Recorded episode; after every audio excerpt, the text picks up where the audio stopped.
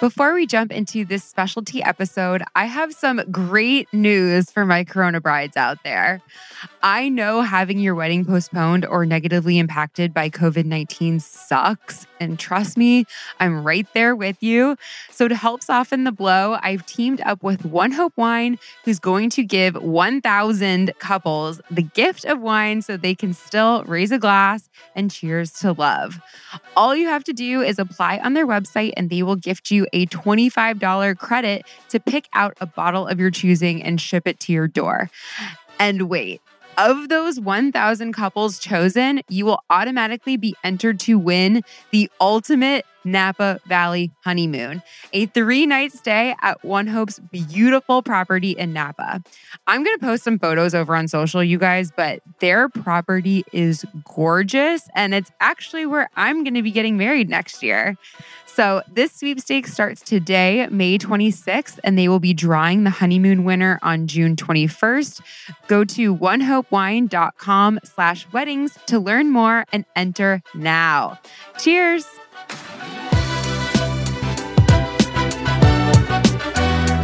Welcome to the Big Kid Problems podcast, based on the comedic social channel all about not wanting to be an adult. I'm your host, Sarah Merrill, the writer, creator, and pretty normal human behind the popular Instagram, Twitter, blog, and now podcast, Big Kid Problems. So, I've spent the last almost decade making jokes about navigating the adult world. And as I've gotten older, I've realized that no matter what your age is, we all have big kid problems. We're all just trying to figure it out. And you know what? That's okay. So each week, we're going to take a funny yet informative look at a specific struggle or big kid problem, if you will. Then we'll break it down with a rotating cast of comedians, personalities, and experts to actually give us the tools and resources to help us solve our big kid problem of the week. From love and relationships, money, career, physical and mental health, bad decisions, and just general life responsibilities, nothing is off limits. So, thank you so much for joining me as we navigate adulthood together. Sit back, relax, and enjoy the show. Hi, friends. Welcome to another week and another episode of the Big Kid Problems podcast.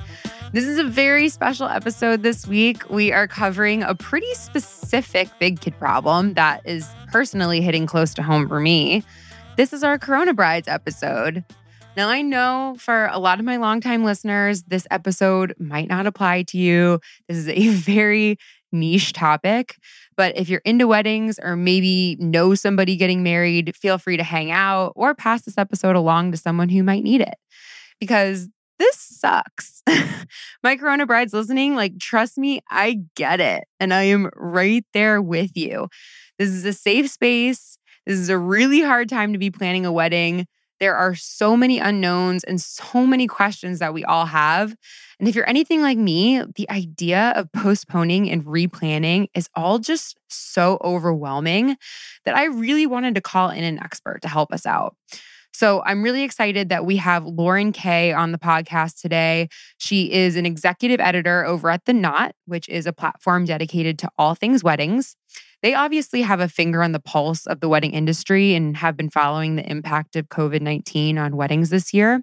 So, Lauren is going to walk us through some trends that she's seeing now. We'll talk about what to do if you need to cancel or postpone, things to know about wedding insurance or working with vendors in general.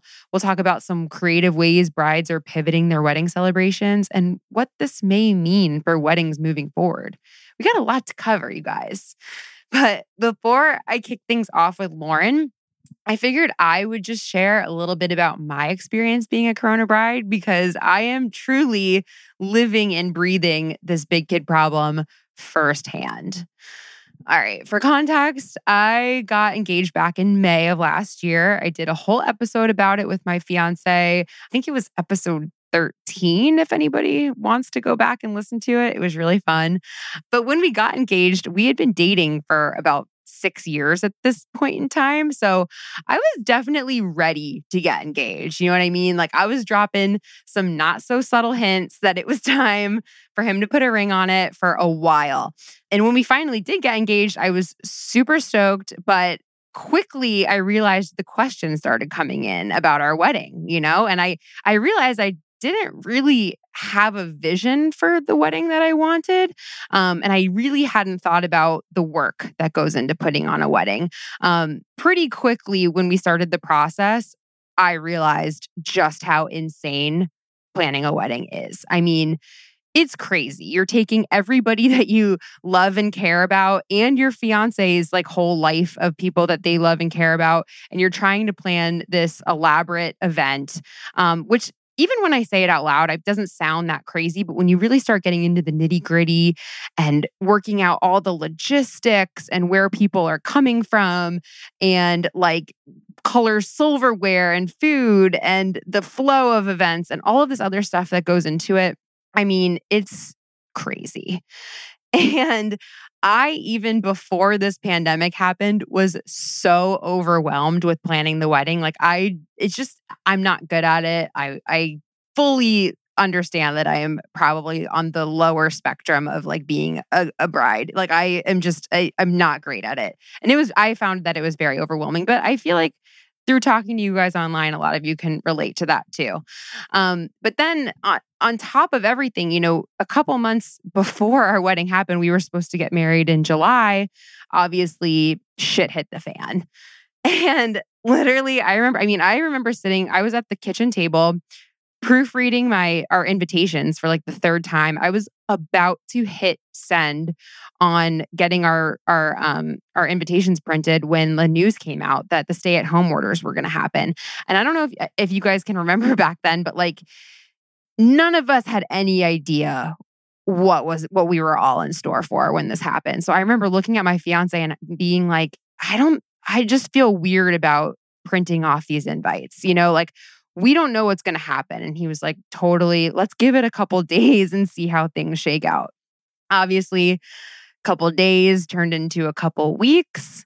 And meanwhile, this is in the thick of like our wedding planning time. Like our eh, at this point we still have contracts we needed to sign. We still had big decisions to make about certain vendors we were working with. Like we were finalizing our menu and all this stuff. And who wants to do any of that when like the world is on fire? You know what I mean? Like it took out all the I'm eh, doing Dr. Evil quotes right now, fun of wedding planning because we were just so overwhelmed and freaked out about what was happening in the world. And I mean, every day I was watching the news, just like so stressed out. And anytime anyone would bring up the word wedding to me, I just wanted to cry. Like, I wanted nothing to do with it. I was like, I cannot focus on this. I mean, every night, I don't know if any, um, if any Corona brides out there can relate to this, but I was literally if I could sleep that night, I was having the craziest like wedding night terrors. Like I was just straight up having like horrific nightmares of like being on the news because 50 people at our wedding caught coronavirus, you know, like just terrible things and like waking up to night sweats on a nightly basis. And then on top of that, then also like God bless them, all of our friends and family like reaching out with text messages like oh, is the wedding still happening? Like, what are you guys doing? What are you thinking? Like, and of course, everybody is like super well meaning, but people don't realize like I was probably getting like four or five of those text messages a day and having to like respond to those. I don't know if any other Corona brides can relate, but it was just like an added la- layer of like, oh shit, every single day. So every day, you know, we're watching the news and I'm just feeling worse and worse and worse about our wedding. And I really had to look at my fiance and say, are we going to have to postpone this thing? Like, what does that look like? And bless his heart, I mean, he's a sweet guy. He would just look at me and say, you know, babe, whatever you want to do, we'll do. If you want to postpone it, we'll postpone it. And like not realizing I had to kind of explain to him, you know, thank you, but I don't want all the weight of this decision on me. Like this is a big decision and I want it to be our decision. Like I don't want to make the call here and it be the wrong call. So I'd say making the decision to postpone our wedding was one of the hardest one of the hardest parts of this whole process. You know, we there was a lot that goes into it. You know, it's not so cut and dry. Like we obviously we we didn't know what things were going to look like in July. There were still so many unknowns on a day-to-day basis. I mean, I started looking at like even like our our life plans. Like, you know, we're a little bit older in the wedding department. Like, I'm 31, my fiance is 38. And I'm like, okay, if we're pushing our wedding by a year, we're also pushing kids by a year. Like, is that going to give us some complications? You know, what is our work life going to look like in a year from now? Like, there's just so many unknowns. And we had already put so much work into the wedding. Like, I felt like pulling the trigger and postponing was just, it, it, it hurt, you know, like it, it was such, it was just the hardest part. So I have to say, like, as soon as we decided to push the wedding, even though it was really hard, it was a hard decision to make it i honestly felt just like such a weight off my shoulders you know we bought ourselves some time you know we could we could see kind of how things fleshed out but it was really hard to make and i will say that postponing has its own challenges you know and i know so many of you are debating whether or not you should move your date and wondering what that all looks like so that's why i'm really excited to bring lauren on so she can help us understand the process and just get a clearer picture of the road ahead because trust me guys i'm right there with you. And I know this sucks. It's disappointing. It's sad, but I promise you, we're all going to get through this together. So, without further ado, let's just jump right into it with Lauren Kay from The Knot. Sit back, relax, and enjoy the show.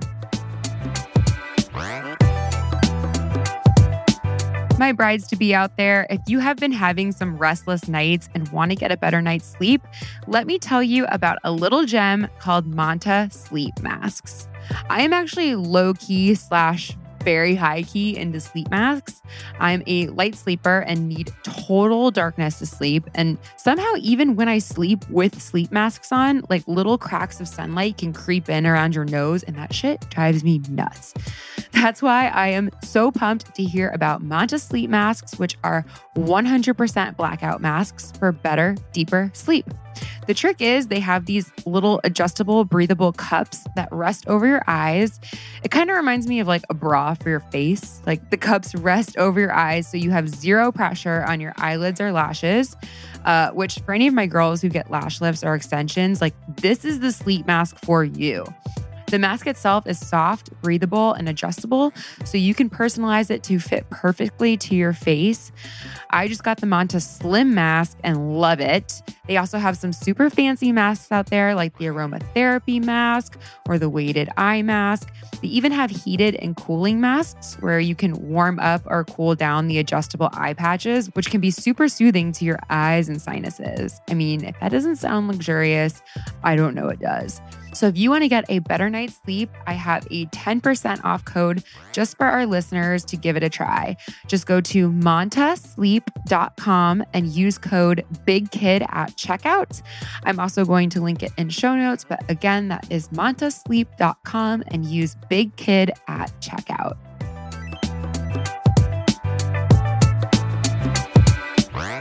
I'm so excited to have you here because you you can kind of oversee what's going on across this crazy landscape that we call yeah. the Corona Bride. situation. We have a front row seat. Let me tell you, it is, oh gosh, my heart just breaks for all the couples who are getting married during this time and having to change their plans. Um, you know, it's just, it's such unprecedented times, you know, and figuring out how to navigate this looks different for everyone. And there are a lot of questions in the process. Oh yeah. Oh yeah. And that's like kind of where I wanted to start this thing off, like just acknowledging our corona brides out there. Like this sucks. You know, like this is not easy. You know, on top of everything, wedding planning is stressful enough. You know, like I was having a hard time planning my wedding just as is and then like mixing in a global pandemic, you know, just not fun. no, no. And you know what? I think it's so important that you mention that because it is okay to be angry, to like feel pity for yourself because you didn't ask for this. You know, this was never part of your wedding plans. And I think a lot of people are, you know, doing their best to rise above and make changes to their schedules and their planning period. But it's okay just to pause and feel a little self pity because it is really hard and there's so much unknown that it isn't even like some of the typical things that come up when you're wedding planning, like, oh, goodness it's hurricane season. We're, we're going a little risky here with the beach ceremony. Or, oh, you know, it could rain on our outdoor event. I mean, this is next level. Uh, yeah, and, and there really is no right or wrong. It's the first time we're all experiencing this, which makes it even trickier to navigate. Oh, a hundred percent. And like, it's funny you mentioned anger because that's like, that's what's interesting in this process is I'm like, I'm going through so many emotions, like, and it's wild. And you feel, you almost feel guilty for feeling sad because obviously there's like a lot of other crazy traumatic things happening out in the world but it is such an interesting thing because i think it's just one of the you know weddings it's just it, it hits a different part of your heart you know like this is something that you look forward to your whole life. And when things just go haywire, it can really just lead to so many emotions. So I think that absolutely. Yeah. Yeah. And you you should feel okay to be sad. I know. I, I think that it is um, so altruistic to think about like all these other people who are facing the real challenges of COVID, being they're sick, their family members are sick, people they love and care about are passing away. You know, those are all very real things too. But like you said, you've been planning this arguably a lifetime, right? And you've invested a lot of your time and energy and money in bringing this day to life. And so to have your plans kind of the rug swept out from underneath you or have your plans change like this with not a lot of notice is is really challenging. So one of my good friends was scheduled to get married July 4th. She's in it too. And, you know, we've been chatting and, and it's really hard to make decisions and knowing that um, your wedding, however it happens, whenever it happens, is going to look different is kind of a tough pill to swallow. The one thing I will say, which I think is so interesting about this, I was talking to a planner and she was saying, you know, Lauren, like every weekend, I try and pull off a wedding. And every weekend, something, many things do whatever they can to make it less than perfect, right? It rains, um, the bride's dress goes missing, the caterer forgets to put steak knives on the table, whatever the case may be. Every single wedding has a bunch of those little hiccups. This obviously is a different scale, but it is so true that no wedding is ever perfect or perfectly imagined the way you might have been planning it for a year or 18 months. So it's really important to have that perspective and know that no matter what happens, you will be married at the end of the day, and it will still be a very special, very meaningful day to you, even if it isn't the day that you originally had envisioned before the pandemic became a thing. Right. That's so true. And that is something I've I've heard from past brides, like some of my friends who've already gotten married. They're like, there are so many things that went wrong. And I'm like, I went to your wedding. It was beautiful. Like I yeah. don't notice that. And then after the fact, you know, I think everything you're all the brides that I've talked to are like, oh, you know, I was stressing out so much about my bridesmaid not having her dress at the end of the day none of that mattered i right. mean yeah so th- i like putting that into perspective like you're gonna get married you're gonna yeah. get married this is, might just look a little bit different right. um, i was interested i was interested and you mentioned your friend who is a july wedding i am mm-hmm. also i was a July wedding. I'm interested because you guys, you know, at the knot, you've had the ability to like do a bunch of polls and surveys. I'm really interested in like the trends. Like clearly the summer brides. I mean, originally when this all went down, I think some of the people who had spring weddings moved it to summer. And now all the summer brides are moving. Like, what are some of these? What are some of the trends um, that you've seen? And like, who's safe? Like, are even our fall brides safe? You know? You know, I think it's so hard to say definitively who's safe. Um, I think that I know this for sure. Weddings will come back. They will be big celebrations once again. It's just a matter of when and how they look differently in the interim before they become the weddings of what we, we've known, right? Um, we surveyed a bunch of couples who were planning to wed between April and August, and we found that 52% of them rescheduled to a new date. Most of them pushed to later this year, and then 33% rescheduled for 2021. Mm. So, you know, it's it's a little tricky. My um, friend who was supposed to get married in July rescheduled to January, and you know, it's it's hard to say because this is a bit of a moving target, right? Like we get new information every day, new details emerge from the CDC, from the World Health Organization, and now as some of these stay-at-home restrictions are easing up, each state is making decisions about how they're allowing their economies, um, their businesses to open up. So, depending on where you're planning to get married, your regulations or what's being recommended could look totally different than someone else's. So I think the most important thing to think about is the safety of yourself and your guests when you're planning. Um, and know that your wedding might just look a little different. So maybe you are still able to get married later this fall, but you aren't able to have 250 guests in one room as you had hoped to have. Instead, you're going to have to think of an alternate plan or maybe shimmy down your guest list a bit or um, come up with an alternative. And we're seeing a lot of venues propose really creative creative ideas so that couples can still feel a little ownership over those original wedding plans. They're just being executed in a very different way. And I can talk more about that if you want, but I think it, I think it is really a time of like reimagination and realizing that even if you've postponed once, you may have to postpone again. It's so hard to say. Yeah. And I definitely want to get into some of those creative um, wedding ideas a little bit later on. Yeah. And I love that you brought up this point because this is something, uh, even just talking on the internet with other Corona brides, all of us are just, we're so confused. And everybody, you know, everyone's like, okay, are you moving your wedding? You're a July bride. Are you moving it? Are you moving it? Should I move it? And that's such a key thing you just said to keep in mind is every single wedding is so different. And I feel like you have to take the things into consideration. Like for us, um, our wedding our wedding was in in California, and I feel like that's like mm-hmm. one of the you have to see like what that state is doing. You know, are there um, guidelines for how many people you can have in a get together? Which right now there are. Sure. Um, and like we also took into consideration you know that was a destination for us like we, that would require most of our guests getting on an airplane we also thought about like where our guests are coming from you know mm-hmm. like uh, even though napa is kind of like you know not as a, a, big of a city and it's a little bit more spaced out we were like we were getting our guests are coming from new york city you know south florida la like all of these hot spots and sure. to get all of those people together in one room like is probably not responsible right so I no, think, and I think that's so smart and so conscientious of you to be thinking about yourself and also your guests and making sure that they feel comfortable because they undoubtedly want to celebrate with you, but it's at what risk, right? What what's the smart and safe thing to do, which I think we all weigh about everything, like from going to the grocery store to planning a wedding. You know, it's just it's our it's our new normal.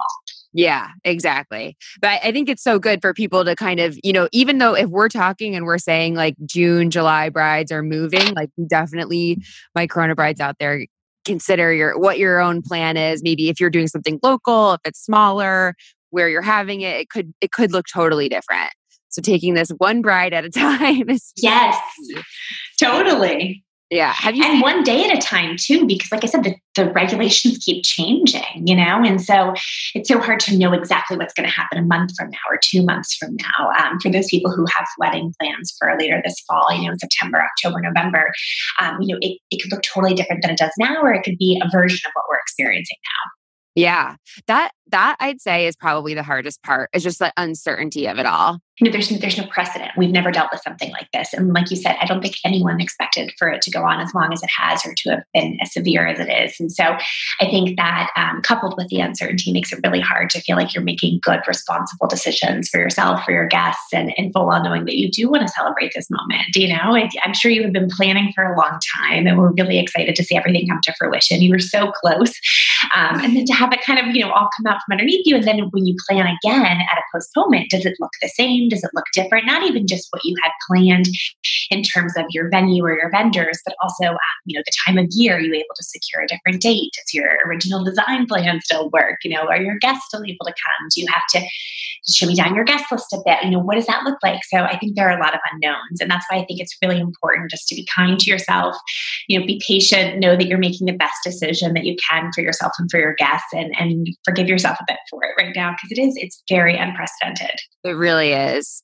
One thing that helped me um, because I, w- I was so upset you know every day we were watching the news and i was just you know seeing what was going on i'm like man this isn't looking good man this isn't looking good and my fiance was like look like we can't spend every day leading up to our wedding freaking out. So what we did is he was like, we're going to pick a date. We are going to pick our like last possible moment that we're going to have to make a decision and we're not going to worry about it till till then.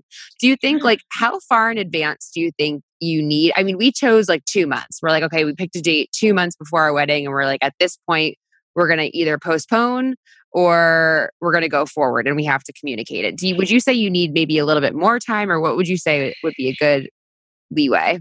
Yeah, you know, I think it depends. Um, not just for a, a firm answer, but like you said, for you, a lot of your guests were traveling to California. So it was a bit of a destination wedding of sorts. So I think it depends on where you are planning to wed and the size of your celebration. So if you are planning a destination wedding, even if it's here domestically, you know, if the majority of your guests are traveling, you want to make the call as soon as possible as a courtesy. They're going to have to change airline reservations, hotel reservations, and everyone is pretty understanding given the climate we're living in.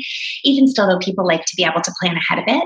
Mm-hmm. So you know, with all these guidelines um, from the CDC and the World Health Organization changing regularly, in addition to those like federal social distancing guidelines, it's a bit of a moving target. So I would say, you know, a month or two in advance is, is a really kind thing. I think as we get closer into the fall months, people may have a better scope of what it could look like. So, you know, thinking ahead a month or so, if you can, even six weeks or so, we usually say that that's a good time for sending out invitations and getting RSVPs back so you can inform your caterer and other vendors. Um, you know, check in with your vendors and see what they need in terms of a timeline because that could be a really good clue to when you need to make that call and there is something weird about you know having your caterer own that decision in part or giving you a guideline that makes you feel like okay now i can feel really good about this date that i'm going to call it on you know because it, it impacts you but also other people who are involved in your wedding planning yeah. Oh, that's it. That you brought up a really good point about the vendors, like communicating with your vendors. That that's something we did mm-hmm. before we made the postponement call. We mm-hmm. definitely talked to all our vendors and we're just like, okay, what happens? You know, like if we have to postpone, when are you available? Like we kind of got some, we got like their timeline. We kind of wanted to make sure that we could push dates without like, you know, losing our deposits and all of that mm-hmm. stuff. So I think talking to your vendors before you make the decision is a is a crucial crucial piece of information.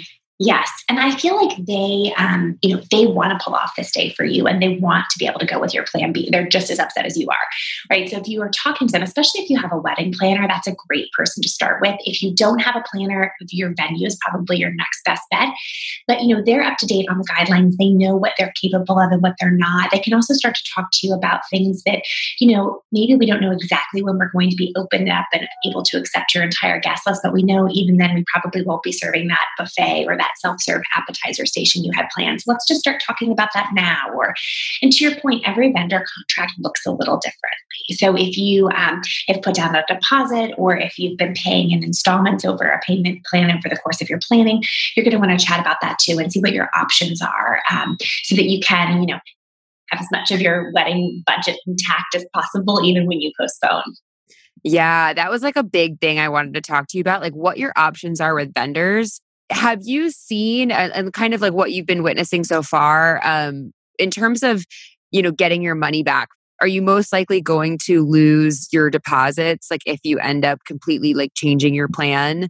Um, what are some of the trends that you've seen there so, again, this is so case by case. Um, it depends on where you were in your planning, uh, what you had signed in your original contract, what that language looked like. Um, also, it depends on what you're planning on doing, right? Like if you're postponing versus canceling, those are two different things. I would say almost every vendor we've talked to and all the vendors who are part of the knot are so keen on helping these couples. They feel just as sick over this whole situation uh, as these couples do, right? They really love being able to bring these wedding days to life and they hate to disappoint. So they're doing everything they can to work with couples to come up with a new plan B. So it could be changing the date a little bit. So a lot of couples are going to have to reschedule their dates. And knowing that more than 20,000 weddings happen every weekend in the US pre COVID, so many many people are going to be in this boat of rescheduling. So, you know, that's a, a crazy times, stat. Wait, isn't that nuts? Wait, wait 20,000 a week? More than 20,000 weddings happen every weekend in the US. Wow. Okay. Right? There's a lot so, of Corona brides.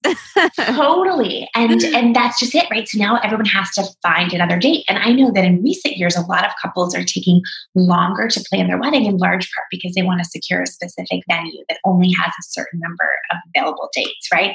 So I think everyone's going to have to get a little bit creative and open-minded around a Thursday, Friday, Sunday, or even a Monday date.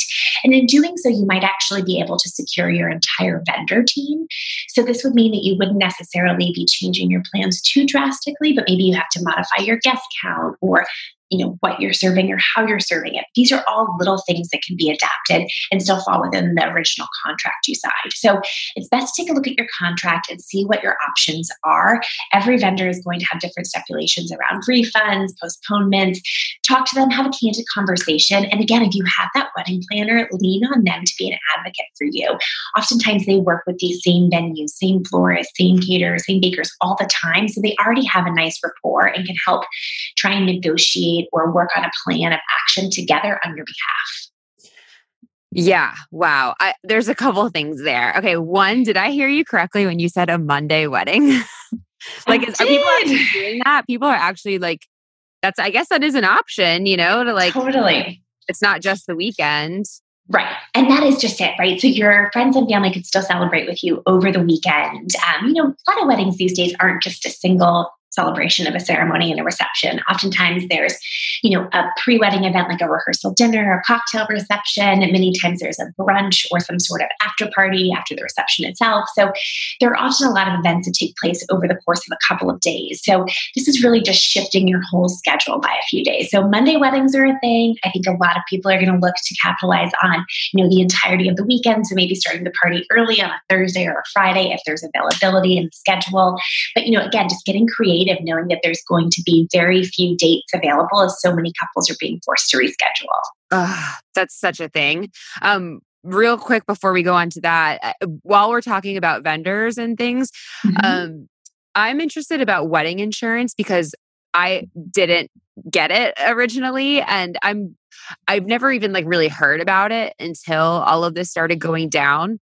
So can you talk to us a little bit about like what that is and if you like I still have a, f- a few vendors that I haven't signed on the dotted line yet. Like should I get it with them? Like how does it all work? So, yeah, it really depends on your insurance provider. And I will say be very careful and read the fine print on wedding insurance. It is definitely something all couples should explore. It protects against a lot of different things. What you probably aren't going to find in that contract is any language around a global pandemic. so, even if you had wedding insurance, it might not have saved any uh, time or heartache as it pertains to this situation we find ourselves in with COVID 19, but it could help you or even uh, give you some more leeway on other options in terms of how you could restructure uh, what you had originally signed on for or how you could recoup a portion of your deposit. So I think the most important thing is explore your insurance options. A lot of times you can get insurance on um, just the venue, for example. So if you have like a natural disaster, say a hurricane or something like that, it could be included.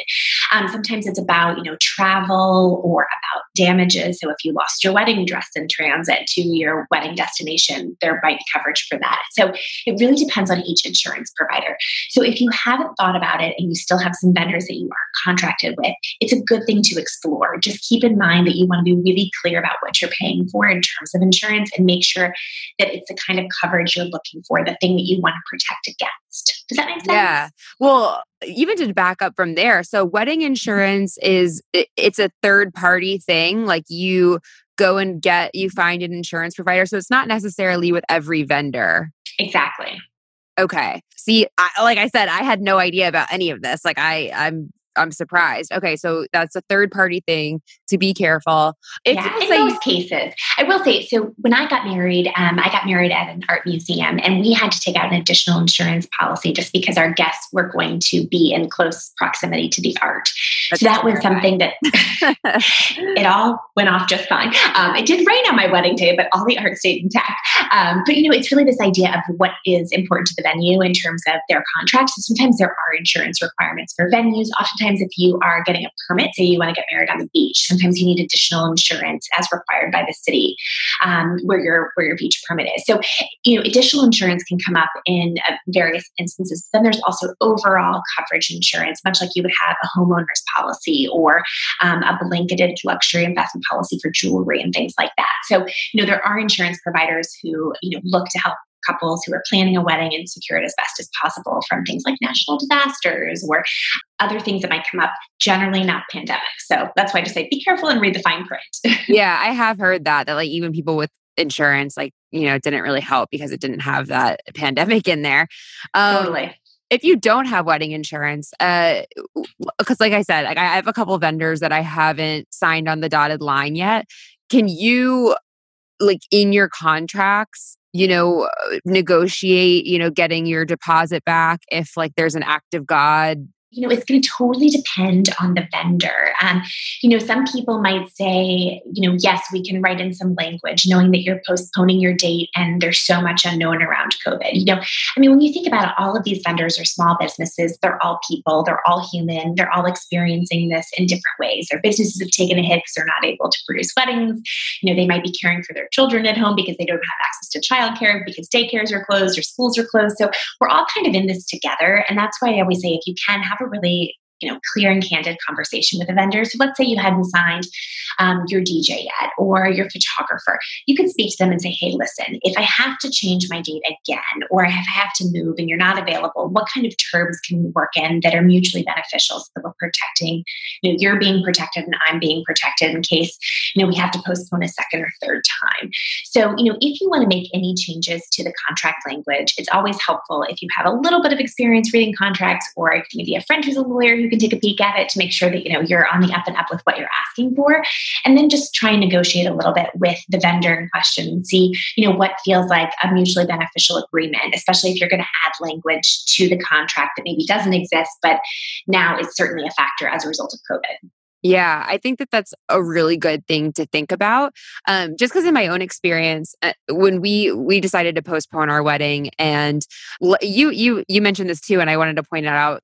So many weddings are postponing that we've mm-hmm. actually it was pretty difficult to find a date that all of our vendors could um, go towards. Like we're we're pushing it out a full year. Like we are now June 2021, and that's wow. almost a full year. And even then, some of our vendors like we we like we were we had a couple dates that we had to go back and forth on because people were already booked.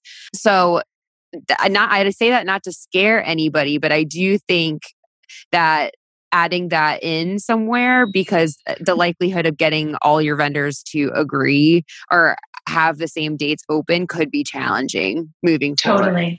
Yeah. Yeah. And that's and that's exactly why we're suggesting think about an alternative date, like a Monday wedding or a Friday, or you know, because oftentimes that will allow you to keep the majority of your vendor team intact, if not everybody, um, which will eventually, you know, make it things easier on you, right? Like you already did all your research to find these amazing pros.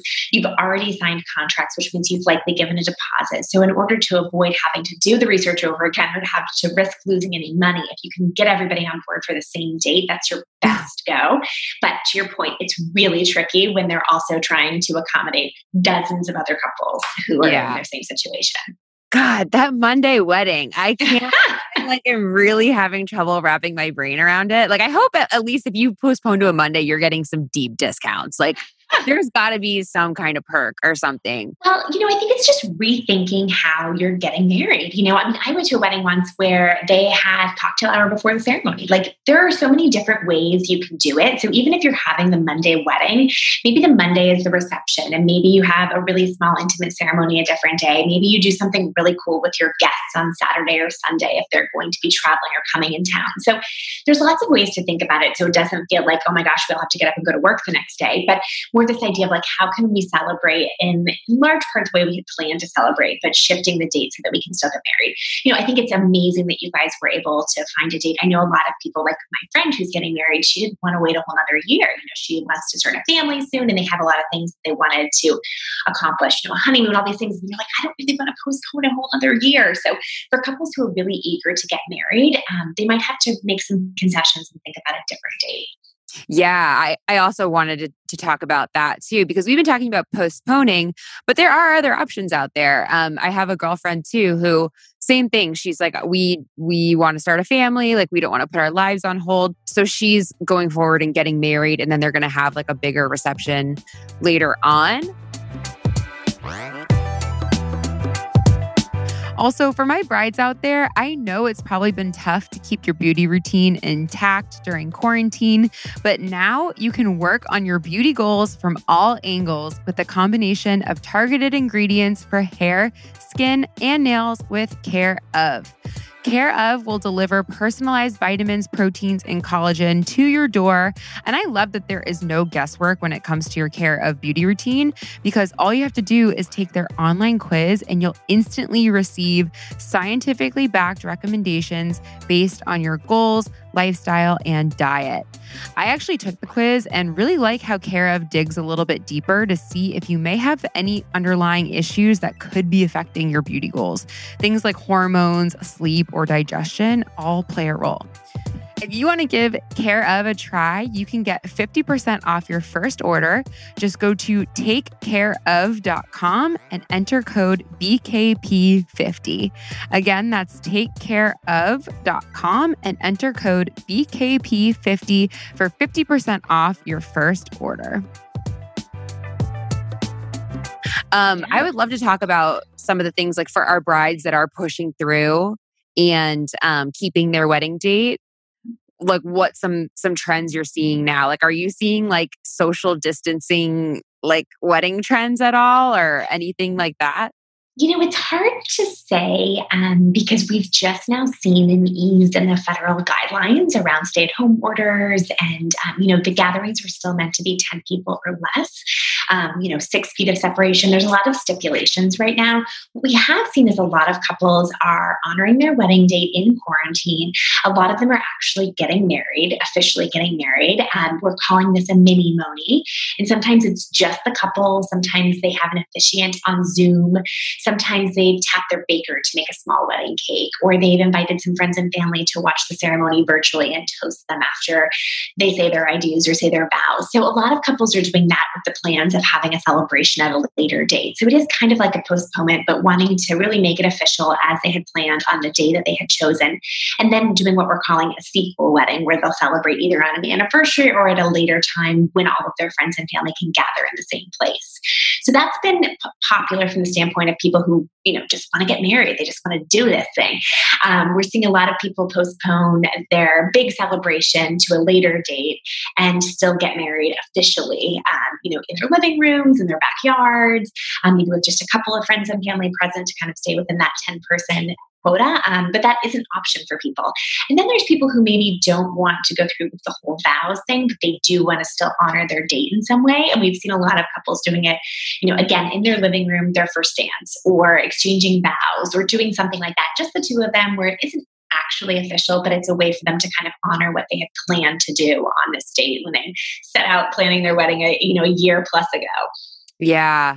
I was going to ask about that too. Like, uh, if you, the other trends that you've seen from couples, like honoring their date, or like what's some nice things to do? Cause it can be really sad. Like, I imagine when July 18th hits, like, I'm going to be in a not great place. like I'm going to be pretty bummed. Yeah, well, sure, because you've been looking forward to it for so long. And, and so that's why I think you have to kind of take it back, right? Maybe it's making a special meal. Maybe it's mirroring the meal you guys had on your first date. Or maybe it's, um, you know, opening up a bottle of champagne that you would plan to use or opening up one of those registry gifts that you've gotten. It could be champagne glasses. It could be something else entirely. Um, a first dance could be really fun. You know, putting on some sort of element of your wedding attire if you have it, like your wedding earrings or something like that. Now, if you want to save these things for the postponement or the a date that you choose to really celebrate, that's okay too. But it is kind of nice to, to honor it and just pause, even if it's just the two of you, um, to, to make it feel special. Because, like you said, you've been planning it for a really long time and looking forward to it. And, you know, no matter what, it's not going to be exactly what you want. So there will be disappointment, but there could be silver linings too. Yeah. Yeah, I think that's important. Like don't just sit around and be sad. Like you can right. do something to honor it. We're planning if um if we're allowed to, like we're, like what we're do we're, we want to do some kind of like, you know, mini vacay or go somewhere even if it's like getting an Airbnb in a cabin. Yeah. Like we might just like do something to get away and like make it special. Totally. I love that. Yeah. Speaking of um some of these creative ideas, because I've seen I've seen people doing some like really awesome stuff around, you know, bachelorettes and and bridal showers, like virtual things. Um and even like couples doing postponements like creatively uh have you seen like what are some of these these trends that you've seen and like how to do like a creative postponement yeah. So, in terms of postponing the actual celebration, I think people are getting really creative about how they're telling their guests. We've seen this rise of the change the date card, which I think is really cute. Um, some couples are doing videos and doing some sort of like skit or something in quarantine to share the details with their guests. Same thing for a lot of these couples who had planned a bachelorette party or, um, you know, some sort of pre wedding event. A lot of them are going virtual. We've seen people do really fun things where they've dressed up, they've sent videos to the couple. Um, you know, even sending boxes and things that they open together that has kind of like the fixings for a fun bachelorette night in, you know, face masks, champagne, those kinds of things. And a lot of people are choosing to once again postpone those events, saying, you know, it's an all or nothing thing. We want to do all the celebrations when we can do all the celebrations the way we intended. So, you know, a lot of couples are getting creative and making the best of it. I saw someone do like a little parking lot celebration where they all went to the same parking lot and set up their lawn chairs six feet apart and, you know, just hung out for a little bit together. So, you know, it really is about what feels right to you and what feels like a great way to honor this moment in time. Um, full well knowing that you can still, you're still entitled to a do over, to, you know, an after wedding bachelorette party or a pre wedding bachelorette party for your wedding sequel or, you know, kind of mixing up the order of events just so that you're able to experience all those things, even if the timeline doesn't really uh, align with COVID 19's timeline. Yeah, that's like a big thing. I feel like there's no rules here anymore. Like, yeah, take a post wedding bachelorette, like do that, you know, like totally. You can still like honor all of these things in a different timeline. I, I really like that. Um, one of the things my because that's another question I get sometimes. What I've been posting like so much Corona bride stuff, and people are like, "What can I do? Like, I'm the maid of honor, and like, what would a Corona bride even want for her bachelorette?" Um, I love some of those ideas of like you know, having your friends dress up or like sending videos, like making nice things. I had my girlfriend, uh, my bachelorette was supposed to be in Cabo and she ordered it us like Mexican food to our house. So we Aww. had like queso and like my fiance made like a pitcher of margaritas. Um, that was really fun. sweet. Yeah. So there, people are people are getting definitely creative. Um, yeah. One thing I wanted to mention too on the postponement front, I love the idea you mentioned videos. I think that's so funny, like doing like a little skit. I'm a big proponent of the doing some type of like digital. I did a virtual postponement and um i actually i inc- i put it on a blog so that anybody who like needed inspo can see exactly what i sent. So i'm going to link that in show notes for anybody who's curious. You can see what one of these actually looks like um, which might be helpful because when i then there's a lot of cute ones out there. Yeah. People, are, people are doing being very creative during this time one other thing, you know, we haven't talked about yet, and this is one big headache, I think, for Corona brides too, and something I didn't think about. Um, it's just the whole dress situation. Like, honestly, yeah. like you order this wedding dress 10 months in advance like especially uh, for my girls who are postponing like you might have been having a summer wedding you you ordered a summer wedding dress and now your your wedding's in December you know? Are you seeing uh what what are our options i guess for brides who might be looking to change their dress or might not be able to get their dress because of all the delays? Yeah, so it's it's going to vary no matter where you are in the country, but also like where you are in your planning. So we've seen couples who are like just starting to plan and need to dress shop for you know a, a longer down the road planned event, and people are doing like cool virtual appointments. Um, a lot of bridal salons are doing the best they can to you know offer their services digitally, right? I think if you've bought your gown already, it's best to check with the bridal salon where you purchased it or the store where you purchased it and see what your options are. A lot of times you can add a sleeve to something or a sheer sleeve. You could also talk to a bridal stylist about how can you accessorize your gown or how could you modify it. If the gown isn't already in production, you may be able to have a little more wiggle room. It all just depends on when your wedding date was and where your gown is. Um, if you aren't able to secure it in time for your celebration as a result of the postponement, that's another thing you'd have to talk to them about. You know, what are your options? I think everyone is trying to be as accommodating as possible and offer good alternatives. So again, it might not be your plan A, um, but you know they are going to be able to hopefully offer you something that feels like a good plan B. Uh, there are lots of different ways you can accessorize a more summery dress for a winter wedding. Again, you know, not ideal, um, but a lot of times two people are having more than one dress for their celebration. You know, there are different ways to go about it. There's a lot of great resale sites too. So, you know, there are options options you have, I think the best thing for you to do is to call the bridal salon where you purchased your gown, see what your options are, see where things stand, and then take it from there. They can, you know, help hold your hand and help you make those decisions around, you know, what to do, how to restyle your gown, um, or how to get something else in time if it's a if it's a time issue. And then if you are in the planning stages where you haven't chosen a dress yet, a lot of these salons are doing amazing things virtually, which they're just making the best of a of a lousy situation, but they're offering a lot of service to, to brides who are looking to start their dress shopping. Yeah. That's like one thing I'm just starting to look into now cuz um obviously I pushed my my wedding by a year and I'm still kind of in the same I'm only like a month difference so I, i'm going to try and keep the same dress uh, but there's also i realized you can also have your wedding shop hold your dress because they do um, they they're able to keep it keep it safe for the year and and store it properly so it doesn't lose its coloring um, but That's they're so important yeah i didn't i didn't know this was a thing. I was like oh i'll just get my dress and throw it in my closet. And and like people are like no it needs to be stored. And that also that that's like an additional fee. So that's just like something to maybe keep consider. Yeah. Yeah. And if, if you know, if you don't have the means to do that, there are ways that you can safely store your dress for the year in between. Um, but yeah, it is important to be thinking about those things. And that's why they're just such great resources. I mean, they do this every day. They know what the fabrication of your dress will require. Um, you know, they can come up with alternatives. So really like lean on them. You chose their salon for a reason, you know, that they can certainly help you through this. And because it is a weird thing to navigate. Yeah. Yeah. And you mentioned the resale sites too. Um, I'm to link that in show notes. There's like, I, I know of Stillwhite. I don't know if there's any other that you know of.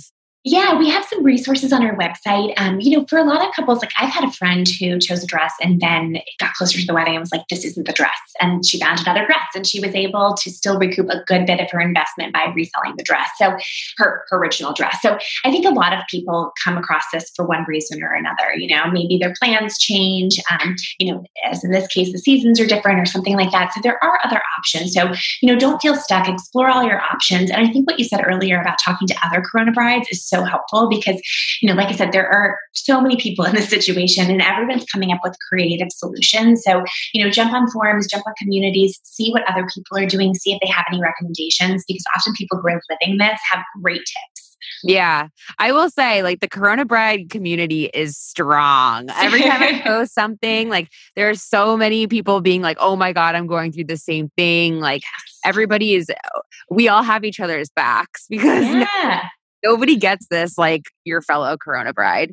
Totally. You know, I was interested too to see you know you obviously work uh, in the wedding industry and you you see everything from a different lens you know you're you're looking at these things year over year uh, do you think that there's going to be any long term effects that this situation has on the wedding industry at large yeah, you know, I think it's really interesting. Um, you know, I was reading an article the other day about how we're all, you know, really ready to get back to normal. But what does normal look like? I think that, you know, until we have um, a vaccine or a successful way to protect ourselves as a society, we're all going to go back to normal, so to speak, in a different way, especially depending on where we live in the country, right? So I think there are going to be restrictions that couples will have to adhere to that might make weddings look a little differently. So it could be a size restriction where you might see more couples choosing an intimate celebration or um, you know, something a little smaller scale. Um, we're seeing a lot of couples look to do things a little differently because of the pandemic right now. And I imagine some of those trends might continue. So, for example, if you have older relatives who might not feel comfortable traveling, you might still have a big celebration, but you might still want to have a virtual component or hire a videographer, somebody to capture that so that you can share it with somebody who couldn't physically be at your wedding. Mm-hmm. Um, you know, I think, I think that's a really cool thing that, that comes with all this. Like my videographer was amazing. And one of the best things I did was hiring a videographer for my own wedding. It's just, it's really great to be able to look back on it. So I think that could change. I also think the way people are getting married, especially in the near term, is going to change. So, you know, I was saying earlier, people are getting really creative around what they're going to do. Um, so we're kind of coining a few of these, these different ideas. So one of the things we've been thinking about is this idea of a mini wedding. So it's not necessarily an elopement, but it's a much smaller wedding that usually is less than 50 people, somewhere around 30, 25 to 30 people, maybe even up to 50. So this would be a micro or a mini wedding. And it's really about super close friends and family getting together. So it's not an elopement, but it's just a smaller group. Um, this wedding could also have a subsequent celebration with a larger group at a later point. Um, you know, there's also this idea that's kind of coming up called shift weddings, which is kind of like the idea of a progressive wedding where couples can still host their wedding day at their original venue with their full team of vendors, but they are interacting with everyone at shifts. So they're able to adhere to the social distancing guidelines and able to really minimize a large group setting. So, you know, maybe they hold a ceremony with a certain group of guests and they live stream that to everyone else. And then they have a reception, um, you know, for a few hours before the next group of guests arrive, which gives the venue time to properly clean and sanitize in between. And then you can, you know, see all of your guests in the day. So that's like another option that's come up. So I think people are going to get creative in that way. Even this um, new concept of a multi wedding, kind of getting back to what we were talking to before, where a lot of people have events prior to the actual wedding day, the ceremony, and the reception, like a rehearsal dinner or a next day brunch. So instead of inviting all of your guests to everything, you invite guests to different events, um, which would again allow you to meet those social distancing guidelines. So it's very similar to a shift wedding, it's just a different approach. So I think that will be a, a big thing. The other trend I think we'll see is a lot more sequel weddings. So for couples who are even getting engaged during this time, maybe they don't want to put all their eggs in that basket and attempt to plan. So in that instance, they might do something small and then have a second scale or a second celebration at a larger scale. Um, this could be something that happens on an anniversary or you know following an intimate event. So I think we'll see a little bit of that too, the sequel wedding. Um, in terms of what they might look like later down this year, gosh, it's so hard to say. I know when cell phone chargers were a really big thing and having a charging station at your wedding was huge. I could see a hand sanitizing station. I could see couples, you know, doing really cool things with masks in their wedding colors or embroidering them with guest names. And, you know, I think there will also be a lot of virtual elements too, um, just for, again, all those people who might choose not to travel or who might not be able to travel. I imagine that we'll see a lot more space per person at venues. So maybe the dance floor is bigger to allow people to, you know, not be on top of one another, right?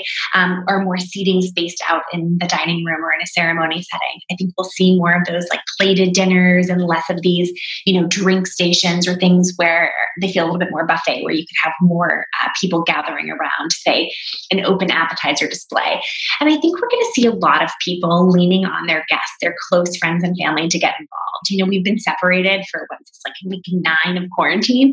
I think we're all really looking for ways to connect and reconnect with those people we love and hold near and dear. So I could see a lot of couples really leaning on you know their closest friends and family to be part of it. So it could be part of the vows it could be sharing memories of each other or a unique arrangement of seating so that you know you have different interaction with different people or honoring loved ones who maybe couldn't attend um, as part of the celebration. And i also think the entertainment is going to change, which we've been seeing a little bit snippets here and there. But instead of just it being about music and dancing, I think there's going to be a few more of those interactive experiences for guests that will allow them to be engaged and enjoying themselves. But they won't, they could either do it from their seats or they could do it in smaller groups as opposed to a really large gathering. So, you know, it could be something around, um, you know, mixology. It could be a play on, you know, the couple's relationship or some of their passions or their cultural backgrounds. Uh, you know, receiving lines have been a really big thing. And we could see them doing some sort of like contactless greeting, like the elbows, or maybe there's like a secret handshake or a gesture line that people do. Um, you know, all different ways of just thinking about how they can reimagine it so that it's safe and appropriate for their guests. Wow. Yeah. There's a, that's a, that's, you got a lot of great ideas in there. it's really interesting.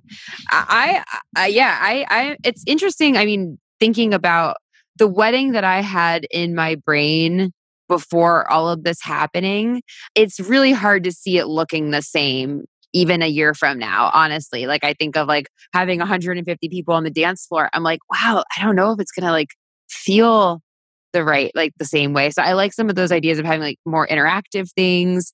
It's interesting i mean it's gonna be a very interesting thing to see. And Absolutely. you know i hope things get back to normal but who knows? I do too. And you know, I, I, think they will. I think our normal might look a little differently for a couple of years, at least until a vaccine is underway and all of that. But you know, I think there's a couple things that will remain no matter what. You know, there's this idea that that love is not canceled, right? People love to celebrate love. People love weddings for good reason. Weddings will be back. They will be big again.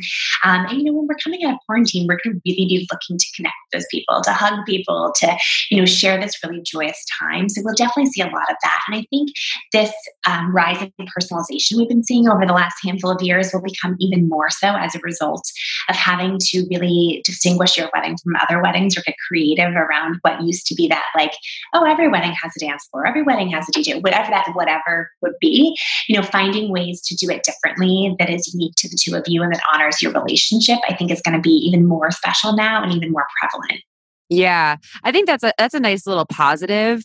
Uh, is that I feel like it's not going to be as traditional as it used to be. I think people, like you said, are, are going to be allowed to do things the way that they want and be a little bit more individualized. And we're going to see weddings in just a, a, different light, which I'm here for because I there's a lot yeah. of things in the traditional wedding sense that I'm like kind of happy to see are going away. totally. I mean, that is that is our mission too at the knot is is really to to empower you to have your wedding your way and to do what feels right to you.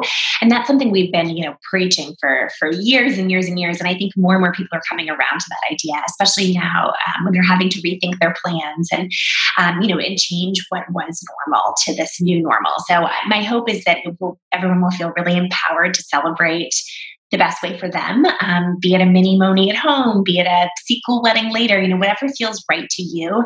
I think that's such an important thing to, you know, start your marriage off on this like very honest expression of authenticity. Yeah. Yeah, I agree.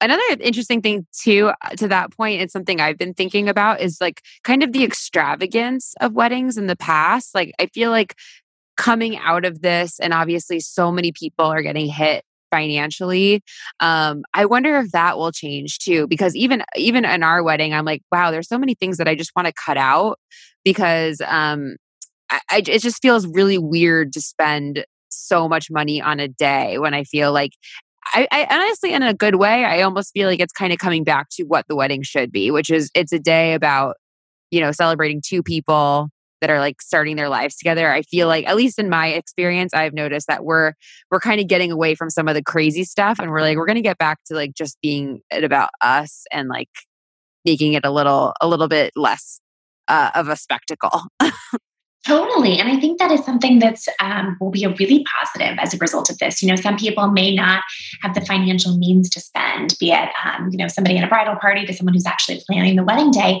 And then I think there's also going to be that real question of, of not appearing tone deaf to your guests, right? Like, oh, I know so many of my friends are losing their jobs or, you know, have been impacted financially as a result of, of the economy right now. So I think that is something that will be a real positive of this very unfortunate situation is that people will get back to what's really important. And I always think that's uh, you know where couples should start. Like, what are the two or three things that are super important to you that will make this feel like your wedding day or your wedding? meeting you as a couple, and really leaning into those things and finding ways to celebrate. You know, we've seen um, the guest count come down in recent years, but the spend go up. So I think, you know, what we've been noticing is that more and more couples want to celebrate with their closest friends and family. They still want it to be a cool luxury event, but they want to treat a handful of their really close people to those fun celebratory things. So, you know, I think that's going to continue to, right? The smaller guest list, but finding ways to really celebrate big with those people. Um, and I think that other thing that will come out of this, which I really love is just this idea of love, right? Like that is why you all set out to get married. And I think that it is so easy for that to fall by the wayside or become less of a priority as you're making all these decisions and putting down all this money and deposits and whatever else. But, you know, being reminded of like, what is the real reason why we're doing this? And at the end of the day, if you two share your vows and officially are wed by an officiant, I mean, that is the outcome we were always hoping for, right? And then everything else is just gravy. It's all the bonus stuff of making it feel like a real celebration and allowing really your family and friends to be a part of that moment. Mm-hmm. I do. I think that that's like a, a, one of the rare positive things to come out of this whole thing. I know. I know. Um, well, I guess to wrap it up, I wanted to ask you: Do you, you know, do you have any other insights or any other advice? Like, what would be one key thing that you would advise um, for our Corona brides out there?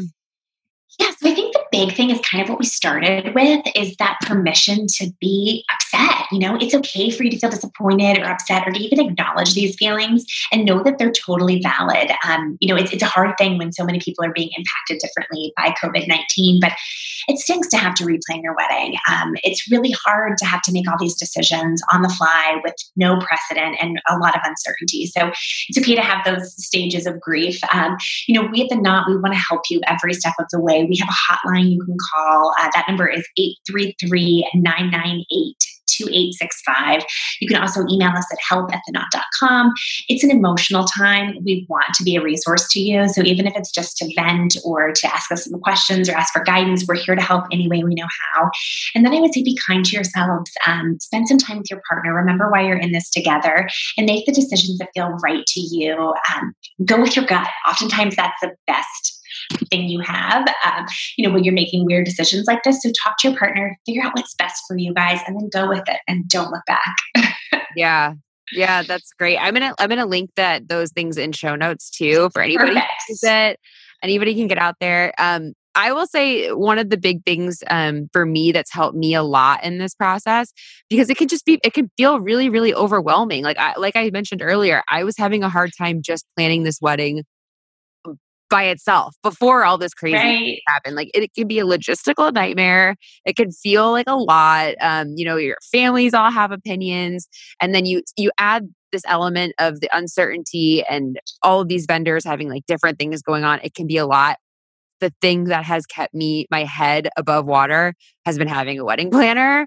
Um, it, and like originally, I didn't think I could afford a wedding planner. Like my fiance and I um, are pretty much planning our wedding on our own and I, I tried to do it myself. So um, for anybody listening there there are cheaper wedding planning services. Like i have to give a shout out to um, i used a virtual wedding planning service called flutter social and like they've been amazing and it's like the fraction of a cost. So even if you don't think you can afford a full-blown wedding planner there are other options out there and i'll be sure to link it all in show notes for you guys too to help that's such great advice. Wedding planners are amazing because not only can they help you like all of the little steps along the way, but you know, like you said, you spent all this time, and if you can have somebody there to just take the reins and deal with the problems as they come day of, then you can really enjoy all of this effort that you've expended over the last year plus planning. You know, it, it just it's such a different experience for you as a couple. A hundred percent, and like having a wedding planner, somebody who has done this before, because all of us, most of us brides, like this is probably your first time, or maybe, totally. maybe your second time, maybe your third, who knows? But uh, somebody who actually is in the industry, who like knows what they're doing, knows how to talk to vendors. Like, I can't stress enough how key that is. totally. Especially now, like I said, a lot of these planners have deep relationships with all of the vendors they've recommended to you. So they've known this florist for 20 years. You know, you're not the first client they've brought in. So there's a bit of a rapport that can really benefit you in situations like this, but just in general, which is mm-hmm. great. Yeah. And I will say too, going through this, I've been pleasantly surprised at how nice like vendors have been. Every vendor that I've worked with has been so understanding. So, like, we get it. Like, this is awful. We're going to do what we can to help accommodate. So, I think that that's that's a nice silver lining too. And for any Corona brides out there, we're here for you. Um, obviously, if you have any other questions, concerns, let us know. Uh, I'm happy to be a resource. I'm going through this myself, and I'm I'm glad that you guys here at the Knot can help answer questions, and you guys have a lot of awesome resources too. Oh, awesome. Thank you. We are so happy to help. So call us. yes. All right, Lauren. Thank you so much for being on. We appreciate it. Thank you for having me. Good luck with your wedding. Thank you. All right, that is a wrap on our episode this week. I hope it was helpful and that you got some value from it. I want to give a big thank you to our guests this week. I'm going to link all their stuff in show notes so you can find out more and send them some love. If you like this episode, definitely share with your friends, post it on IG stories, tag us, let me know your favorite part or any aha moments you may have had. You can, of course, find me on Instagram at Big Kid Problems or on my personal at Sarah A. Merrill underscore. I love connecting with you guys and hearing your thoughts on this podcast. As always, I want to give all of you a big thank you for tuning in and listening to this show. There are lots of podcasts out there, and just know I'm really honored that you choose to spend your hour with me. If you haven't done so, I encourage you to subscribe to this podcast and leave a nice little review if you're feeling generous. I will be back next week with a brand new episode. And if you get bored before then, I have lots of other episodes you can catch up on. So until then, I will see you next Tuesday.